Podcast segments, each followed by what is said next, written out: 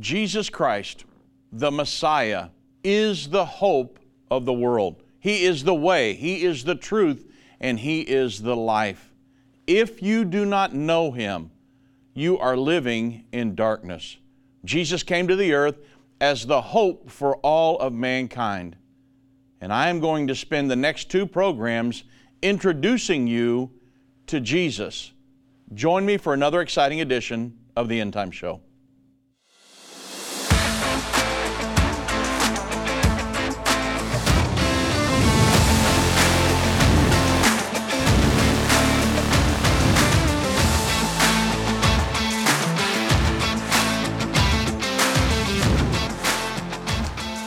Well, good afternoon, everybody. I'm Dave Robbins. I want to thank you for joining me this afternoon on the End Time Show. And that's right, Jesus Christ is the Messiah, and He's the hope of the entire world. He is the way, He is the truth, and He is the life. And if we don't know Him, then we're living in complete, utter darkness. He came to the earth as the hope for all of mankind. And if we don't know that these things are true, then we may be out there wondering whether we should be a Buddhist, or maybe a Muslim's okay, or if God even exists at all.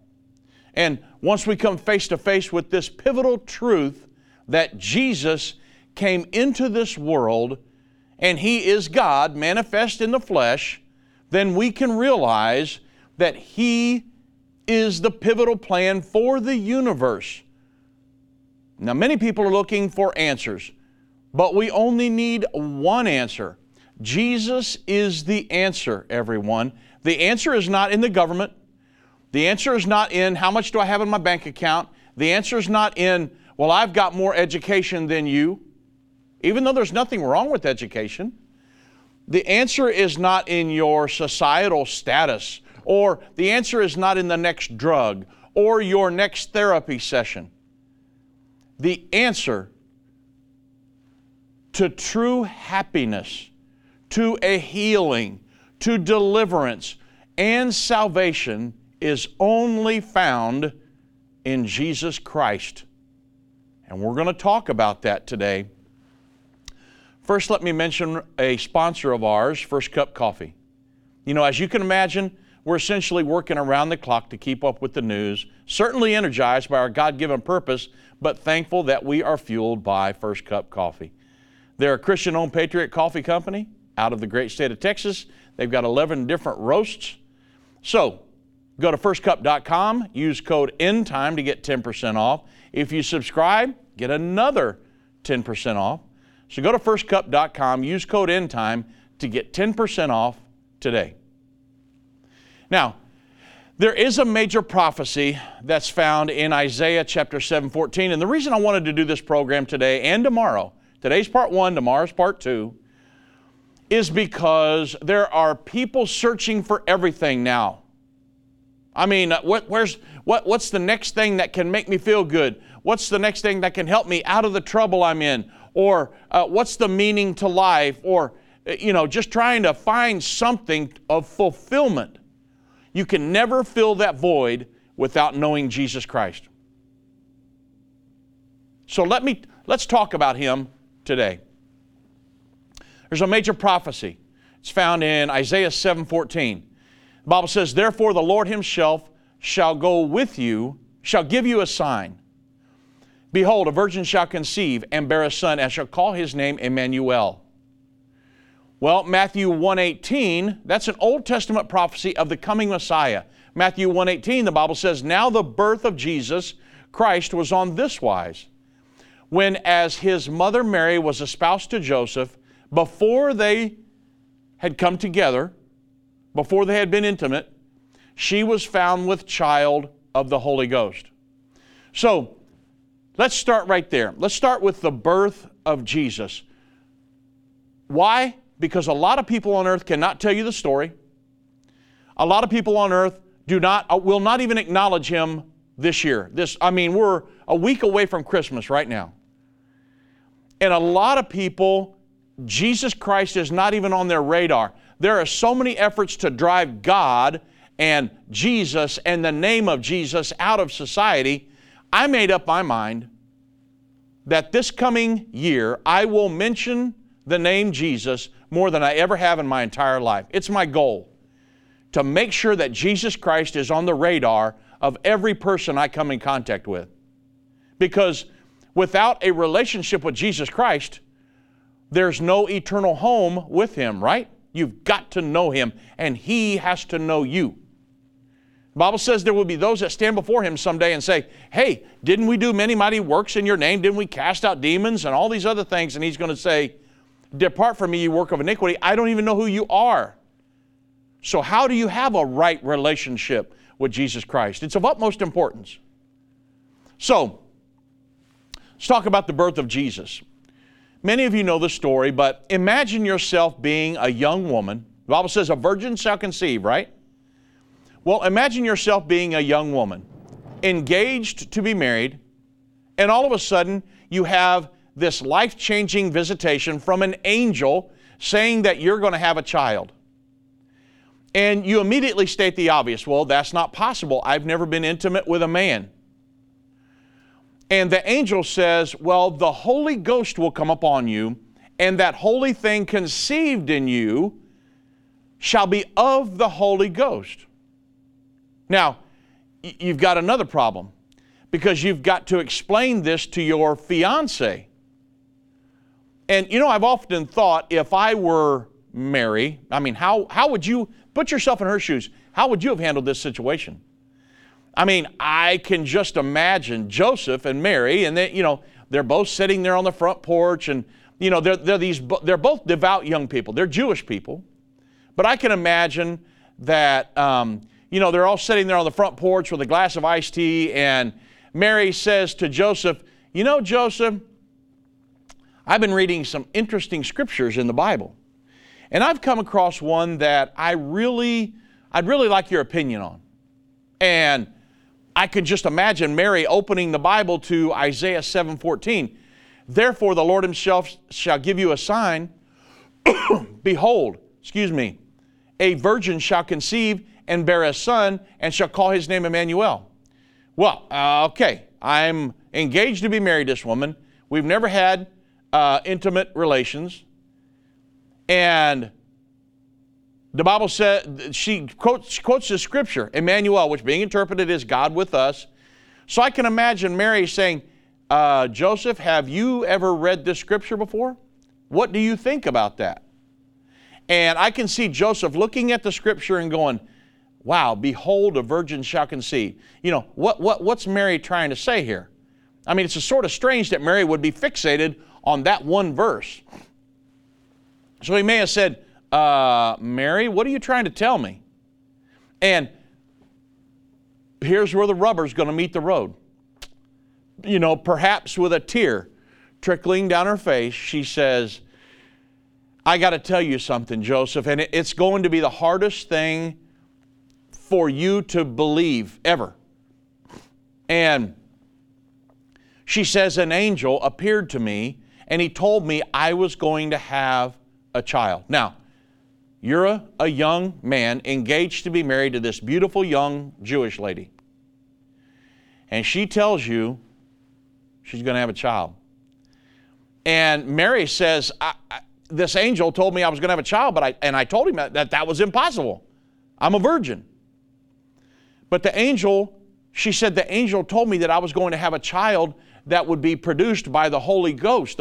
The presence of God was going to overshadow me, and I was going to conceive. Well, of course, Joseph, you know, he's trying to weigh all this. And he says, Mary, do you expect me to believe that? I mean, this is the most incredible story anybody's ever made up. Obviously, you're pregnant, and it's not my child. We know that for 100%. And I'm supposed to marry you, and now you've come up with this fantastic story. Now, you imagine what they went through. The mother and father of Jesus. Well, I just imagine that Joseph left that day very troubled, right? But it wasn't but a short, and I should, they call him the father of Jesus, but you'll understand the story as we go along. But, Joseph, obviously, he probably left and said, nah, I got to go think about this. But it wasn't but a short time later that the angel of the Lord again appeared to Joseph, and he said, Joseph, thou son of David, fear not to take Mary unto thee thy wife, for that which is conceived in her is of the Holy Ghost. Now he's got an angel telling him the same story. He's corroborating Mary's story. And, Mary didn't know if she'd ever see Joseph again. He left in a huff, right? Because if she truly had been unfaithful to him, who would really blame Joseph for walking out on her and never coming back? However, it wasn't but a few days that here he comes walking down the road. She's sitting on the porch, and he walks up, and he takes Mary in his arms. And he said, Mary, the Lord has appeared to me as well.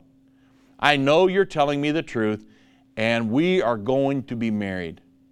Well, many things happen, and they reunite, and so you guys know, I'm going to skip a few things here for the sake of time, but you guys know the story. I mean, they were become husband and wife. They made their way to Bethlehem to be taxed and to be included in the worldwide Roman census. And, of course, when they get down there, Mary's about ready to have the baby, and they go to all the inns, and they're full, and they go to this one inn, and, there's no place at the inns. They're full. Finally, Joseph, in desperation, looks at this one final innkeeper, and he said, look, man, my wife is getting ready to have a baby, I mean right now. The contractions are just a few minutes apart. I mean, we're right there. And I've got to have a place immediately. And the innkeeper said, look, man, I just told you all the hotels are full. My hotel's full. The whole world is in motion right now, going to this crazy Roman taxation and census and everything. And Joseph said, well, look, we're desperate. I noticed there's a stable out there. Would you mind? I am desperate. And the innkeeper, he was moved with compassion, and he said, certainly, go ahead. Well, of course, they go out there and they clean it up, and they get Mary laid down, and he's trying to keep her warm. And, of course, you guys know the story. The child is born. Well, and of course, it's Jesus Christ. Well, in the meantime, there are some shepherds out on the hills watching their flock by night. When we go to Israel, I'll tell this story out at the shepherds' fields. Well, it was just another night of them guys watching sheep. And all of a sudden, the sky becomes illuminated, and they hear these angelic voices, and they're saying, glory to God in the highest, peace on earth, goodwill toward men. For unto us is born this day in the city of David, right here in Bethlehem, a Savior, which is Christ the Lord. Now imagine these shepherds. They are scared out of their mind. What would you do? And that was not a usual experience, right? However, these angels said, and this shall be a sign unto you. You shall find the babe wrapped in swaddling clothes, lying in a manger. You're not going to see him in a hospital bed somewhere.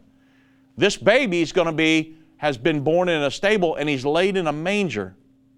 And this is the second sign. Remember, the first sign was, behold, the Lord shall give you a sign. A virgin shall conceive. Now we have sign number 2.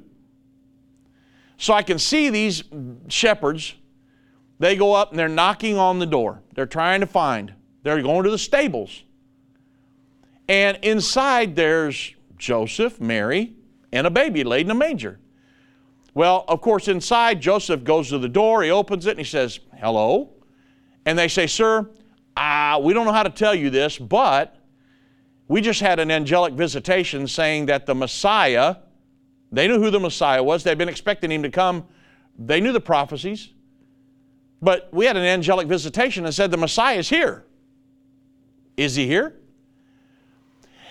And Joseph, now remember what happened to Joseph and Mary. It's a miraculous event prior. Well, Joseph is hit with the reality of what a marvelous supernatural thing that he's involved in. And he says, well, come on in, guys. And I can see those shepherds as they walked in, they dropped to their knees, before the manger, bowing their heads, giving obeisance and worshiping the Christ child. Now, I can see Mary as she looked over at Joseph while this is going on, knowing the struggles that he had with unbelief and doubts. And she looked at him and he looked at her. And I'm sure, well, I'm getting goosebumps telling the story. Yikes. And I'm sure there was a big tear that trickled down one side of her cheek, and Joseph nodded. They were looking at each other. They locked eyes. And Mary said, I know if nobody, Joseph said, you know, I know, Mary. If nobody else knows, I know. We're going to face ridicule and things for this for the rest of our life. But I know that this is a miraculous event that we're witnessing. Well, it wasn't too much later until wise men came from the east, and they had been given a special sign. A star had guided them to Jerusalem, just a few miles away. And, of course, they stopped by Herod's place to see if they could find out where the Christ child was born. And they thought, well, surely the king, Herod the Great, would know all about this. So they went to his place, and they said to him, where is he that is born king of the Jews, for his star has appeared to us in the east? And Herod said, well, I don't know.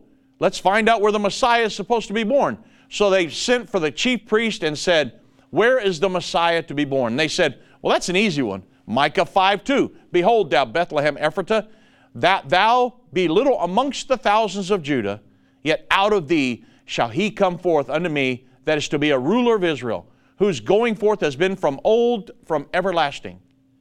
The wise men, they thanked Herod, and Herod said, well, hold on. By the way, when you find him, please come tell me that I may come and worship him as well. But that was a lie. He didn't want to go worship him. He wanted to kill him because he saw him as a threat to his position as king of the Jews. So the wise men left, and sure enough, they found Jesus. And there was another knock on the door. Joseph opens the door, and here's these people, and obviously wealthy people, and they have gifts of gold, frankincense, and myrrh. Now, the mention of gold here, let me mention another sponsor, Birch Gold.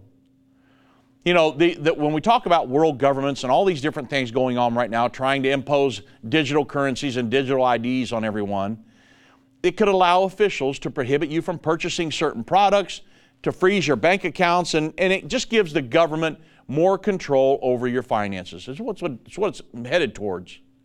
So there are some concerned Americans that are diversifying their assets into physical gold. Not gold, frankincense, and myrrh, but gold. And they're doing it with the help of Birch Gold Group. If you want physical assets that are held in a tax-sheltered retirement account, go to birchgold.com/endtime to get a free info kit on gold. If you've got an IRA or a 401k from a previous employer just gathering dust, Birch Gold can help you convert that into an IRA in gold.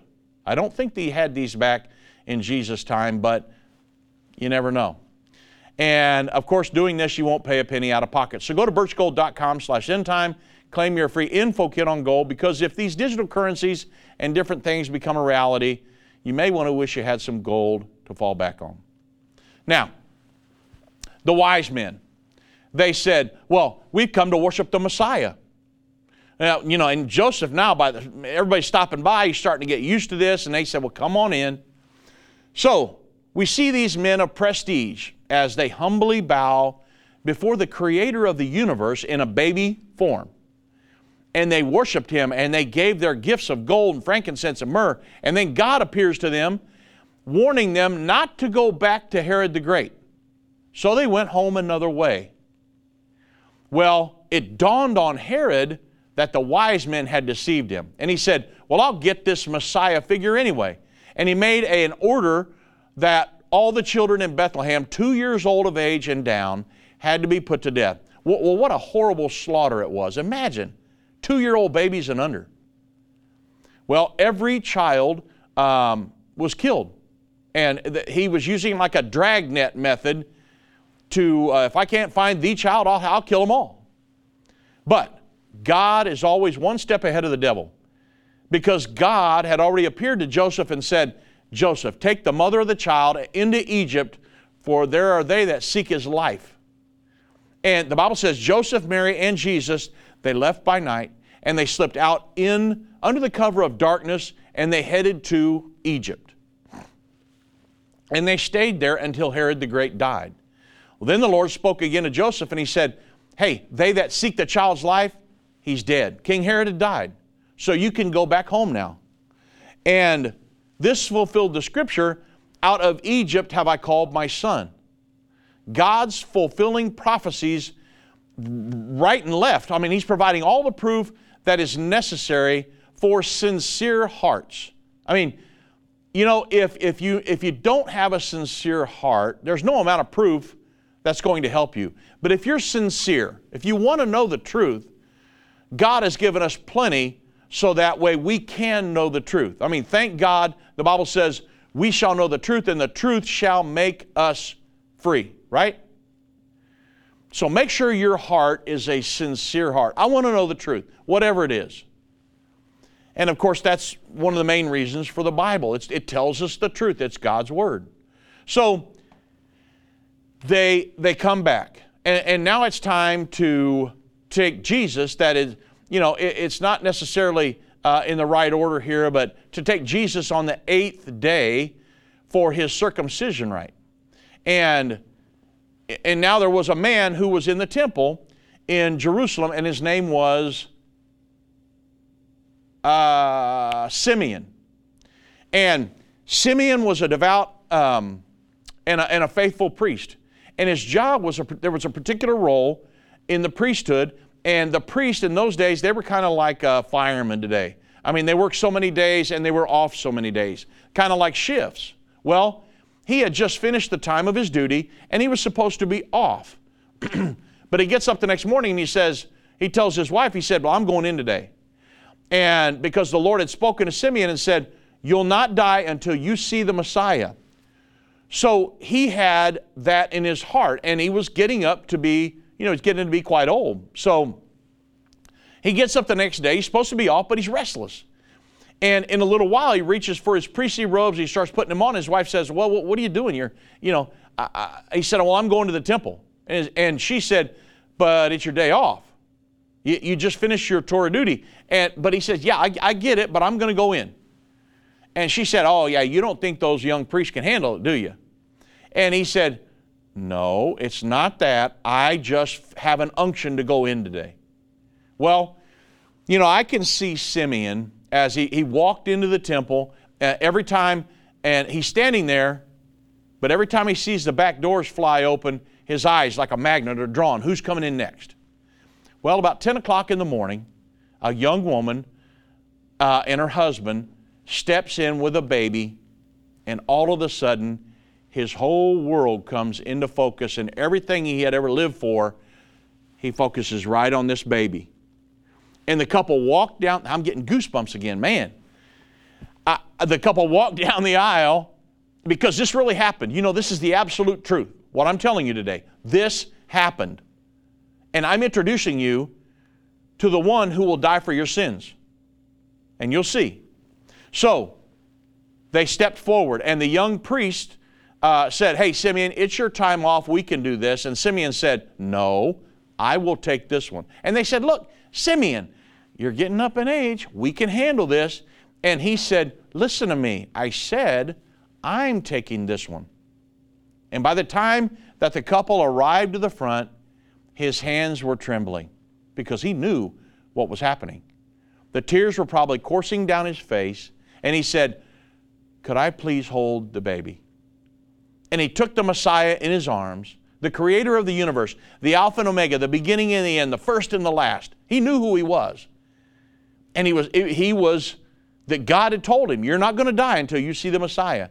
And as he held this baby, he lifted up his eyes to heaven, and he said, now let thy servant depart in peace, for mine eyes have seen thy salvation.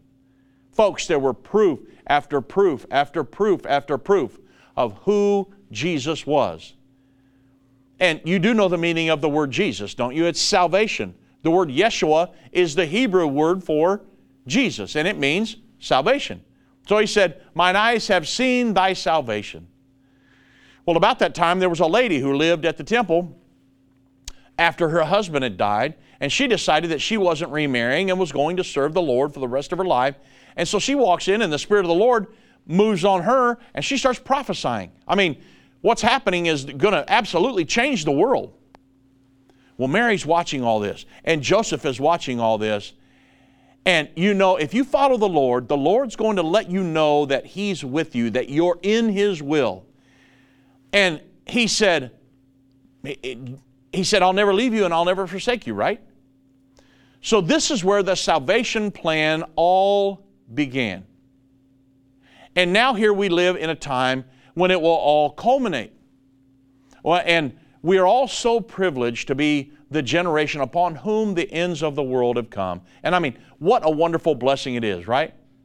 So with that said, let me give you a mention from one of our sponsors and then we'll continue on.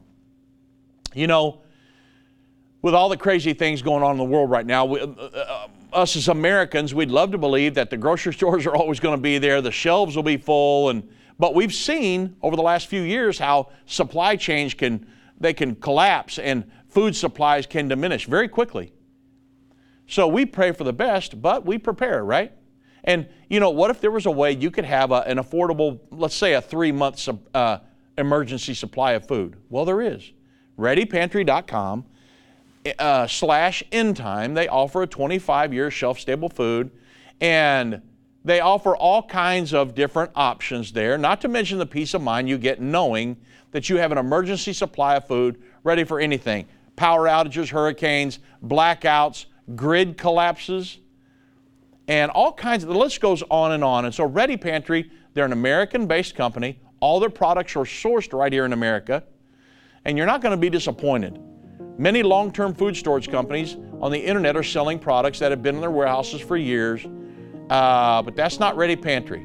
So go to Ready Pantry right now and readypantry.com / endtime. Use endtime, the code word, to save an additional 10% off on your order and show your pantry, stock your pantry with buy now, pay later options available at checkout. readypantry.com / endtime. As a viewer of the Endtime Show, you're getting early access to Christmas deals starting right now. Do you remember that feeling you had as a kid during the holidays? What experiences and gifts would you receive this year? Well, the atmosphere at Endtime is nearly the same. We're excited because these deals are now available through the end of 2023. Why are we so thrilled? Because we know these resources transform lives. And that's even more fun than Christmas, especially in these tough times. For the remainder of 2023, you can get deals like a special VIP group video call with Dave Robbins when you get Understanding the End Time, End Time Plus subscription for 50% off, or my personal favorite, a $10 and under sale for almost 100 different products featuring Irvin Baxter, Dave Robbins, and more. Go to endtime.com / deals for a full catalog of items. You can also call 800-ENDTIME. Hurry, supplies are limited. Go to endtime.com / deals today. What if you could understand Bible prophecy?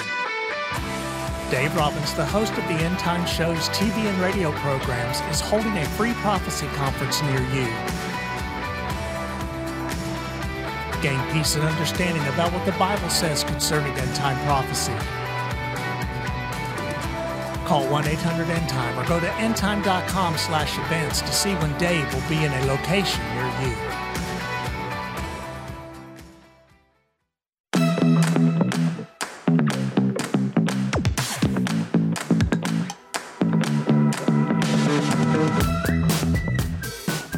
Isn't it exciting to talk about Jesus? I mean, I'm getting excited telling you this Christmas story. Honestly, it's really not a Christmas story. I mean, it is a story that should be told all year round. Now, there are some people that recognize and say that, you know, well, Jesus Christ was born on December 25th. Nobody knows that. The thing is that I still like Christmas because a lot of people will think about Jesus Christ this time of year and kind of like around Easter, when they won't any other time. A lot of people will go to church at Christmas time and Easter when they won't go the rest of the year. And so I like this time of year, and I like giving, and I like doing all that. But the fact of the matter is, anything I can do to put Jesus on your radar, I want to do that. Because without Jesus, without a relationship with Him, what are you living for? Are you living for what? I don't know. Just to see how much money you can accumulate before you die? I mean, what's the goal in all of it? Let's talk about it. Because Jesus Christ is the reason, not just the reason for this season, but He's the reason for my existence. Without Him, I don't exist. And so I love telling the story about His birth, His life, and His first coming and His second coming, because that's what we're all preparing for. These people back 2,000 years ago, they were dealing with the first coming of the Messiah. Well, guess what? Our generation are the ones that will deal with His second coming. And it's of utmost importance that you know who He is, and that He knows you, and that your name is written in the Lamb's Book of Life. Okay, so moving on, I'm going to jump a few spots here over some different events and things. And there was a time after the Herod situation that Jesus, He was just being born, and He was just being raised as a child. I mean, there was one time when His parents found Him in the temple, and He was 12 years old, and He was disputing with the doctors and discussing law. Okay? A 12-year-old kid. But it wasn't any 12-year-old kid. He was God and manifest in a fleshly form. And then after that, we don't really see Jesus again until, many years later. I mean, Matthew chapter 3, verse 1 through 2, it records, in those days came John the Baptist preaching in the wilderness of Judea and saying, repent, for the kingdom of heaven is at hand. John came preaching the kingdom of heaven, telling them to prepare their hearts to receive the kingdom of heaven by repenting of the kingdom of men. And he preached to them to repent of their old ways, repent of violating the laws of God, and prepare themselves for the laws of God, which will reign in the kingdom of heaven. And it was time for John's ministry to be launched. John was about, I think, 6 months older than Jesus. So, there had been about 400 years of silence from heaven, and you know, from the Old Testament prophets till we get to the New. Suddenly, this man steps out. He's full of the Holy Ghost, and he's preaching like thunder. And the people had been used to going through their ritualistic practices and spirituality, and it was just dry as a corn cob. And suddenly, this dynamic preacher comes out of the wilderness, waving his arms, and he's preaching and with such anointing, and all of Judea came out to hear him. And they finally asked, who are you? Are you the Christ? Are you the anointed one? And he said, no.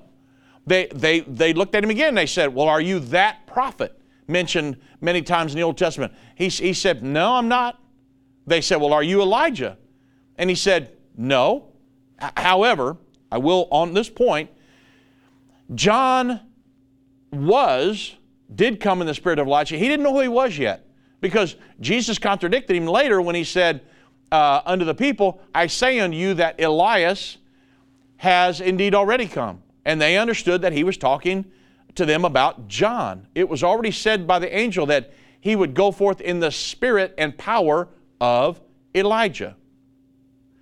So they continued to press John, and he said to them in Luke chapter 3, verse 4, as it is written in the book of the words of Isaiah the prophet, saying, the voice of one crying in the wilderness, prepare you the way of the Lord, make His paths straight. Then Isaiah prophesied concerning Him in Isaiah 40:30. John said, I am not the Messiah, but I am the one crying in the wilderness, prepare you the way for the Messiah. Luke 3:16 says, John answered and saying unto them, I indeed baptize you with water, but one mightier than I cometh, the latchet of whose shoes I'm not worthy to unloose. He shall baptize you with the Holy Ghost and with fire. So there came a day when John was baptizing in the Jordan River. And Matthew 3:13 through 15 records an extraordinary event. It says, then cometh Jesus from Galilee to Jordan unto John to be baptized of him. But John forbid him, and he said, I'm the one that needs to be baptized by you, and you come to me? What in the world's going on here? Jesus answered and said, well, suffer it to be so now, for thus it becometh us to fulfill all righteousness. And then he suffered him. So Jesus was baptized as an example to us, and he didn't want anyone to teach that it was not needful for anyone to be baptized. So, even though Jesus did not need to be baptized for the remission of sins because he was without sin, he did so to fulfill all righteousness and as an example to those who would come after him. And Jesus wanted them to understand the significance and importance of baptism. Also, there was a supernatural sign to John. Matthew 3, verse 16 and 17 tells us what happened when Jesus was baptized. The Bible says, and Jesus, when he was baptized, went straightway up out of the water, and lo, the heavens were opened unto him, and he saw the Spirit of God descending like a dove and lighting upon him. And lo, a voice from heaven said, well, this is my beloved Son, in whom I am well pleased. Well, John said that the one who sent me to preach repentance also told me that I would know who I was preaching about when I saw whosoever the Spirit descending and remaining upon, then he would be the one who I had been preaching about. Well, John spent most of his ministry preaching about someone who he didn't know the identity of yet. But John now knew when he saw the dove descend and the voice from heaven saying, this is my Son, John now knew who Jesus really was, didn't he? And John 1, 29 through 30, it says, the next day John seeth Jesus coming unto him, and he said, behold, the Lamb of God, which takes away the sin of the world. This is he of whom I said, after me cometh a man which is preferred before me, for he was before me. John was speaking to a Jewish crowd in this passage, and they understood all about the lambs, the Passover, and how to make sin offerings. And John was letting everyone know that Jesus was their Passover lamb. Now, they were scratching their head on that.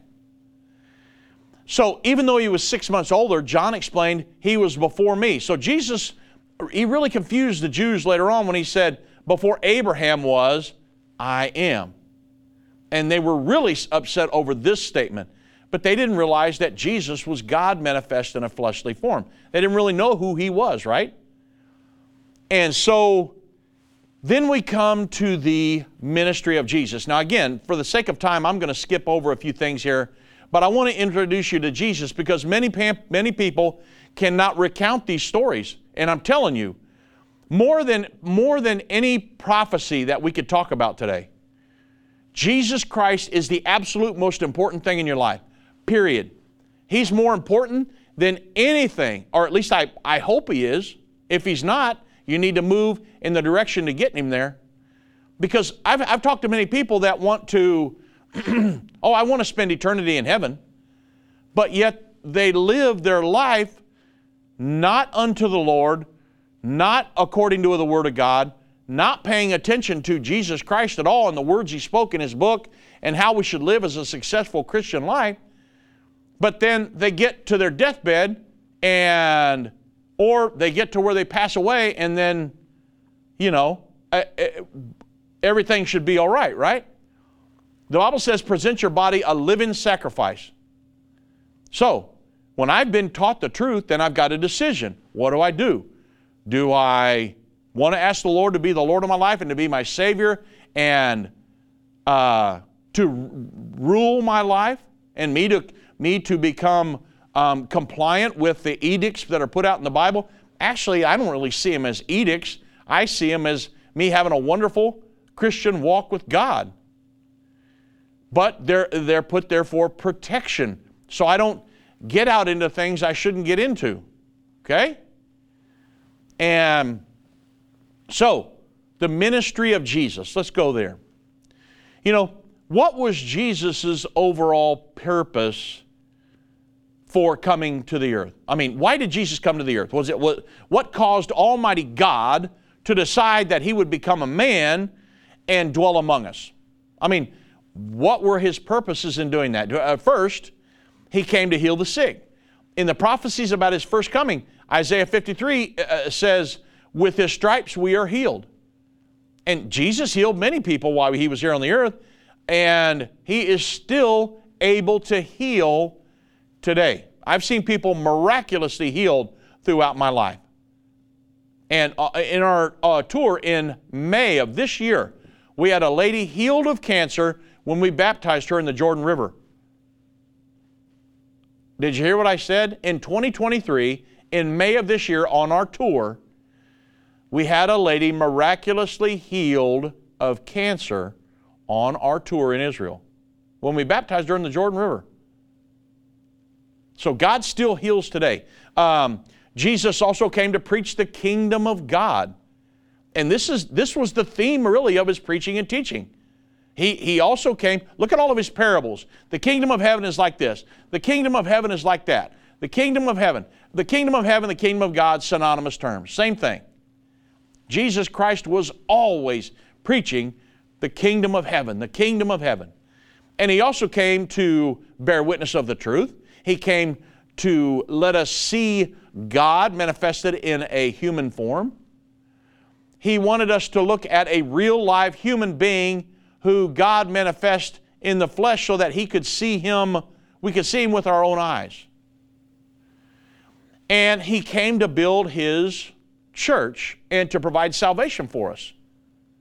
And finally, he came to restore sonship to the human race, which was lost by when Adam and Eve sinned, they lost their sonship. Jesus Christ came to restore that, so you and I, male and females out there, can be sons of God.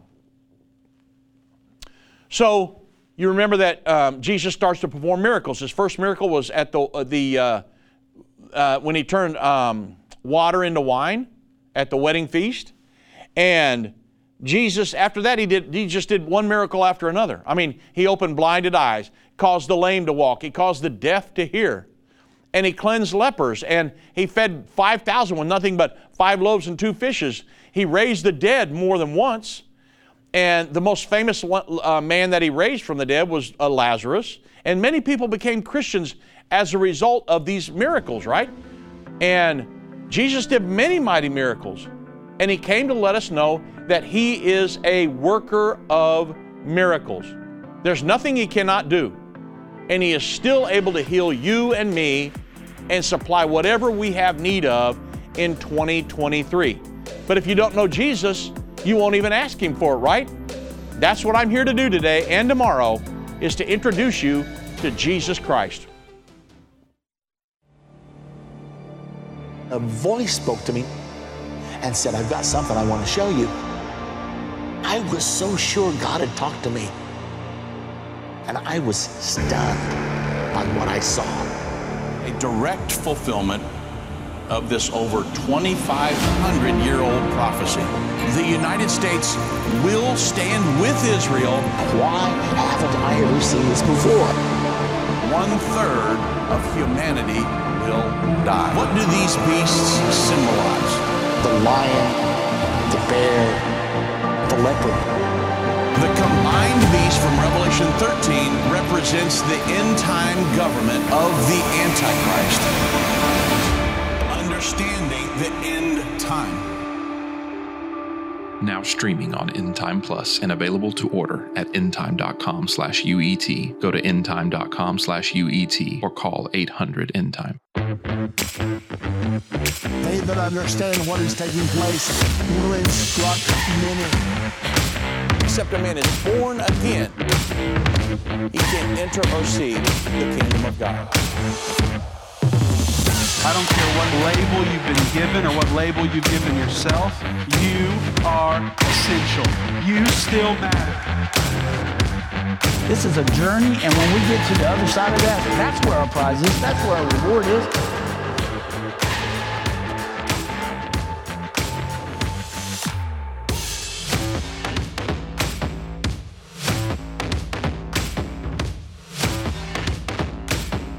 End time is not going anywhere.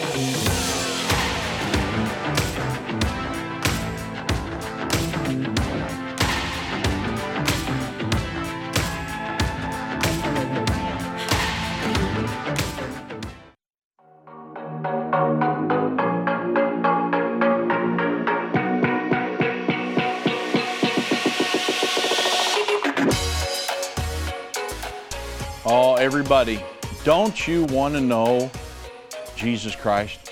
I mean, one thing I will tell you, here at End Time Ministries, we have prayer and devotions every morning for an hour. Our entire team gathers, and we have many prayer requests that come in.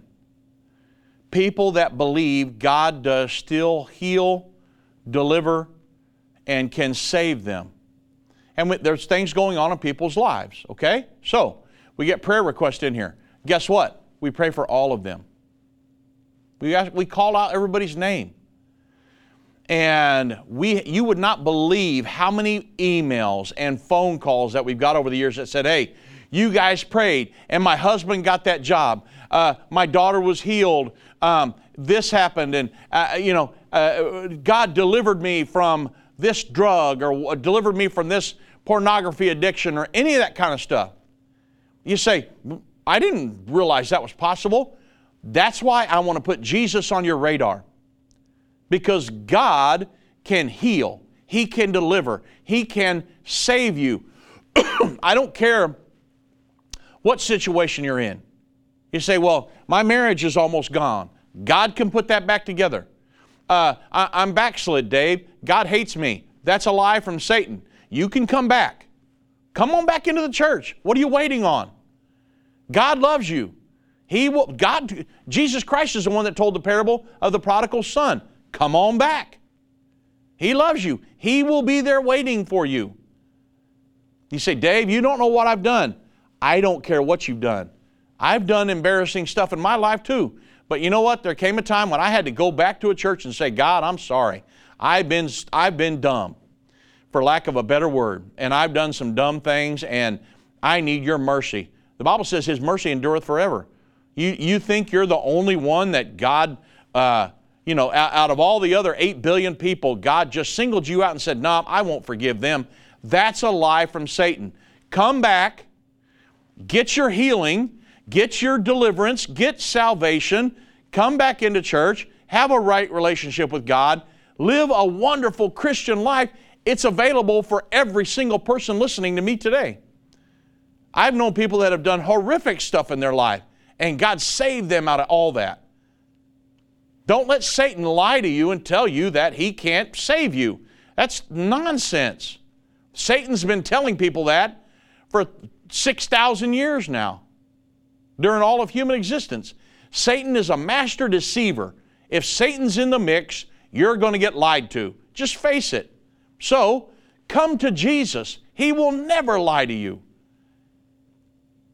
And so, I'm trying to put Jesus on your radar. But we've got to get Him out of the Bible, and we've got to get Him into our life. Okay? I got to get Jesus to where He's talking to me. He's leading and guiding my life. He's helping me through times of turmoil and things that I'm going through in this. I'm still in a fleshly body, so I've got to go through stuff. And God, Jesus has never, ever, ever, ever failed me. Never. Never.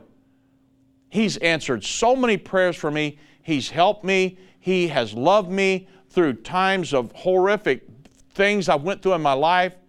And Jesus Christ, I'm telling you, He's the answer. You say, no, we got to get Donald Trump reelected and the government, and we got to handle this, that, and the other. Listen, I get all that stuff. It's a mess. But the answer to true peace, let's say we had a perfect government and you had billions of dollars in the bank and all this other, let's say you in the secular mindset that you had a perfect life. There's still going to be a void in you that you cannot fill without Almighty God. There's a God void in every single person. There are people that like to try to fill that with alcohol, drugs, money, promiscuous living, sports. And there's nothing wrong with sports. I'm just saying, some people, it's their God. And, just whatever. But I'm telling you, there is a void in every person's life that you cannot fill without God. And I want to introduce you to him today. His name is Jesus. Very important. And Jesus should be on your radar. Guess what happens in the near future when the clouds split open and that trumpet sounds and he gathers the elect unto him? Guess who that will be? Jesus Christ. Now, when that trumpet sounds, Dave Robbins, I want my feet leaving the ground. How does that work? How can I get that to happen? I got to be born again. Jesus told Nicodemus, except a man's born again, can't enter or see the kingdom of God. I can't live this helter-skelter lifestyle my whole life, not paying any attention to God, not reading His Word, and then expect to someday walk into the pearly gates because by the hair of my chinny chin chin. Okay? We've got to get our priorities right in this life. We've got to make sure that we're living for God. I have a relationship with God, and I want to spend eternity with Him. I mean, that's what the Bible's for. If we could all live however we wanted to, let's throw the Bible in the trash and go party, right? Nope, doesn't work like that. Some people think it does, but it doesn't. I've got to know Jesus Christ, and I've got to have Him know me. Remember, the Bible says there'll be people that stand before Him someday, and He's going to say, I don't even know you. Now, I don't want that to happen to me, and I don't want it to happen to you because you believe some lie that Satan told you. We can't have that. Satan is a liar, folks. All he wants to do is to destroy you. Don't listen to him. If there's a voice that's saying, oh, I can't make it in church, that's Satan. Oh, that the roof would fall in if I walked into a church, that's Satan. Satan doesn't want you to go anywhere near the house of God. He doesn't want you reading his Bible. So he'll say, well, the Bible's boring. And, the Bible doesn't have anything for me. That's not God saying that. That's Satan telling you that. Satan wants you to go to hell where he's going. And the Antichrist and the false prophet are going. Oh, well, why am I doing this today? Because we love you guys. I love every single person listening to me. If I didn't love you, then I wouldn't tell you the truth. We could talk about all kinds of stuff today. But we love you guys. Everybody here at End Time loves every single person. When we say we'll pray for you, we pray for you. And I expect God to answer the request according to God's will. I pray in Jesus' name. The Bible says all you do in word or deed, do in the name of Jesus Christ. And that's how we pray. So, I want to go to heaven, I want my family to go to heaven, and I want everybody else I can get my hands on to go to heaven. So I've got to tell you the truth. The Bible says, you shall know the truth, and the truth will set you free. Now I know we're dealing with inflation and gas prices and this crazy government that we've got and wars and rumors of wars going around the world and CBDCs and all this other mess. I get it. It's called life. But above all that, I've got to have Jesus Christ right here in my mind and right here in my heart, because I'm going to want to spend eternity with Him someday, and I've got to know Him, and He's got to know me. And so, we've got to put Jesus on our radar. Okay, let's talk about the kingdom of God. Now, I'm going to finish this tomorrow. I don't know how far I'll get today. But we have the birth of Jesus, we have the life and teachings of Jesus Christ, and that's another thing. The life and teachings of Jesus Christ. If you guys have not been through the Jerusalem Prophecy College, oh my goodness, you are missing it. The Jerusalem Prophecy College, we don't talk about it that much. We've got over 5,000 students going through that, but it's online, JerusalemProphecyCollege.com. You want to know God, go on there and take those courses. They're very cheap, and the courses are Understanding the Bible, Keys to Spiritual Growth, Life and Teachings of Jesus Christ, and Satan Defeated, Sonship Restored. If you don't understand those principles that I just mentioned there and understand the thesis of the Bible, I'm encouraging you, over the holidays, start going through some of the courses at JerusalemProphecyCollege.com. Man, everybody needs to go through that. It's very cheap. And we made it cheap enough to where everybody could do it. But I'm telling you, my father-in-law teaches it, and he teaches things that I've never heard anywhere else in the whole wide world ever. In all the books I've read, in all the messages I've heard, thousands of messages, all the conferences I've been through, my father-in-law teaches things that you're not going to hear anywhere else. It's in JerusalemProphecyCollege.com. So go to JerusalemProphecyCollege.com, sign up for it, enroll, and start taking your first semester. It's really cool. Watch the DVDs, go through the quizzes, and I'm telling you, you will glean. You want to know God? Go through JerusalemProphecyCollege.com. It's designed to help you know God, in essence. I know of no better course than JerusalemProphecyCollege.com. It's really awesome. We've got thousands and thousands of people that have been through that, and what a great course that is.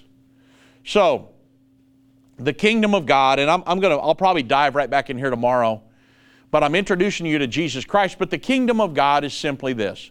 The God of heaven is coming back before very long to establish His kingdom here on the earth. Let me show you how to be a part of that kingdom. That's the kingdom of God. That was Jesus' message. That was the apostles' message. He sent them to teach and preach the gospel of the kingdom of God. So, any God-called man or woman who is called to preach or teach today, guess what they're called to preach and teach? The gospel of the kingdom of God. I preach and teach it everywhere I go. Because if you are going to have an opportunity to be saved, then you need to understand the gospel of the kingdom of God. And it's very, very important. So this is part one of me introducing you to Jesus Christ. This is part one of Jesus, the hope of the world. Tomorrow we'll do part two, Jesus, the hope of the world. And because if you understood every prophecy but you didn't know Jesus, and that's possible, then you're not going to make it. But I want you to make it. If you don't understand any of the prophecies, but yet you know Jesus, and when that trumpet sounds, your feet leave the ground, you were a smashing success. And so the rest of this year and next year, I'm going to make sure that I introduce more people to Jesus Christ than I've ever have in my entire life. And I want you to be included on that list. God bless.